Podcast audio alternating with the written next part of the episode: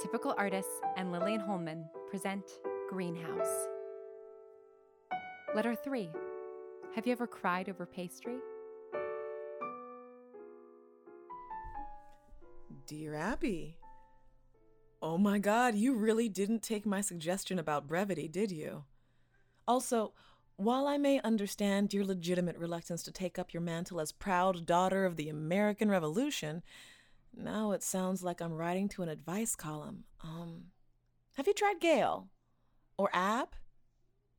Maybe I'll go with Dear A. Anyway, um, you're in luck because for some reason that higher power you don't believe in hates me and my internet is out.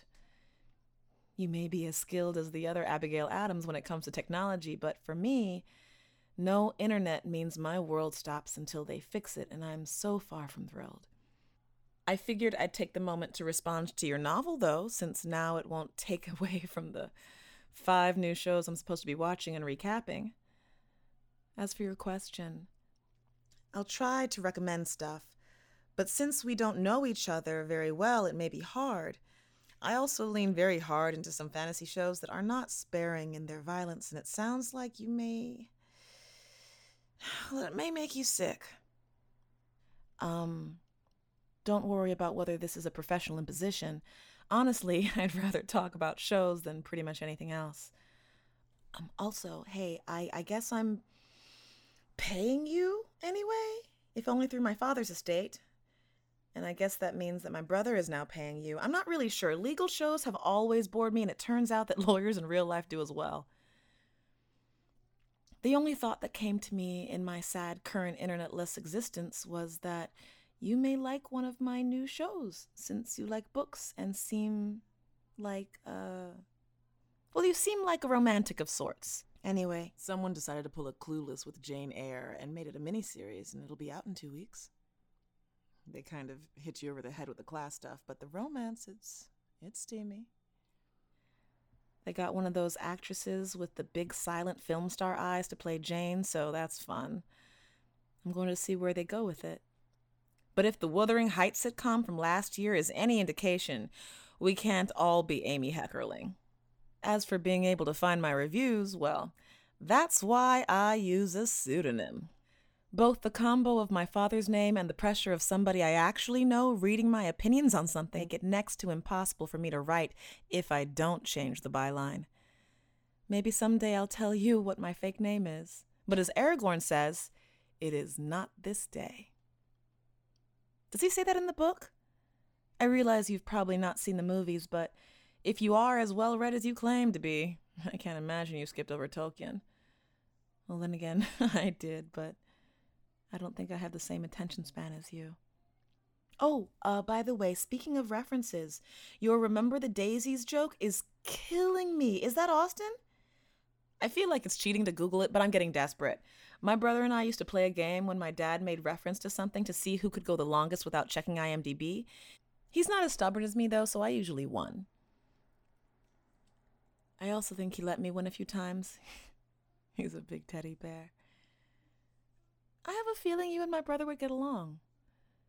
It was that big warm hug line that gave it away, because I'm not a hugger. Thanks, by the way, for the nice things you said about my dad. I really was going to burn the letter, but the hangover was bad enough that I didn't really think before actually putting a stamp on the damn thing. See there, damn isn't so bad to write out. Anyway, you were far more understanding than you needed to be. Meanwhile, your few stories about him actually helped bring me down to earth again. Sure, I'm still mad. He made me feel awful, even if he didn't mean it, and let's face it, if we were around and I told him, he would feel even worse than me, but... yeah. He didn't let me get away with one-word answers either, and he did always bring me the prettiest flowers home. I guess I have you to thank for that, since his taste was always a bit out there. And therefore, I'm sure you did more than a little extra guiding. As to your question, he actually had somewhere between four hundred and five hundred bow ties, so that there were no two years where he would dress the same. I know he tried to be economical about them, but I still don't like to think of how many scholarships some of those designer ties could have bought. That being said, he gave plenty of those out as well, so thank you, television. My brother got the bow ties in the end. A few of the iconic ones are going to the Smithsonian, but most are either being auctioned off for his organization or given directly to those organizations that help dress people for job interviews. Once again, did I mention that my brother is a saint? 'Cause he is. Ugh. I realize I keep talking about him and that may be unpleasant for someone who doesn't know him.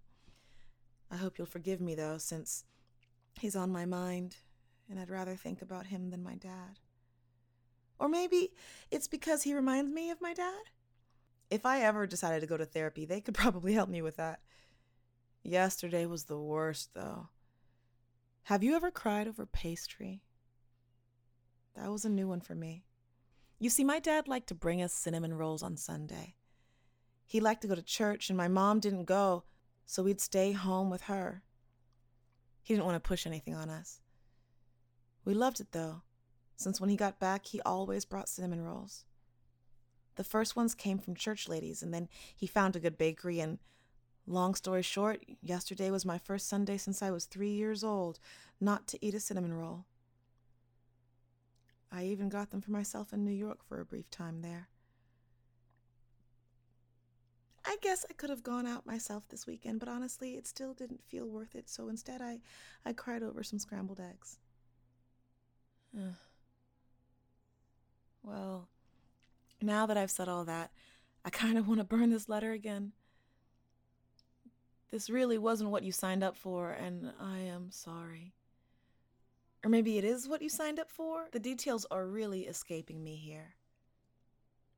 Anyway, I'd love to hear about your yoga class to make up for my cinnamon roll monologue. I can barely touch my toes, so I'm impressed.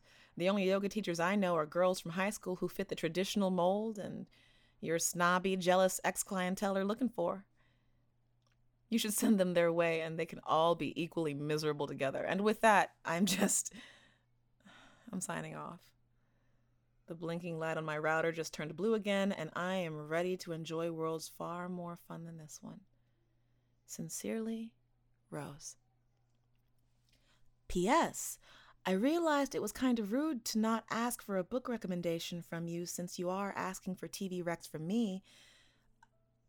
Please feel free to tell me what you are enjoying, and while I probably won't read it, I can maybe pass it on to some of my screenwriter friends to adapt for me. If you want. Just a thought.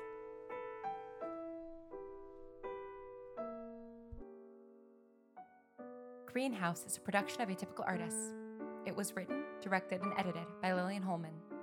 Alex Marshall-Brown is the voice of Rose Green. The show art was designed by Emily Chen.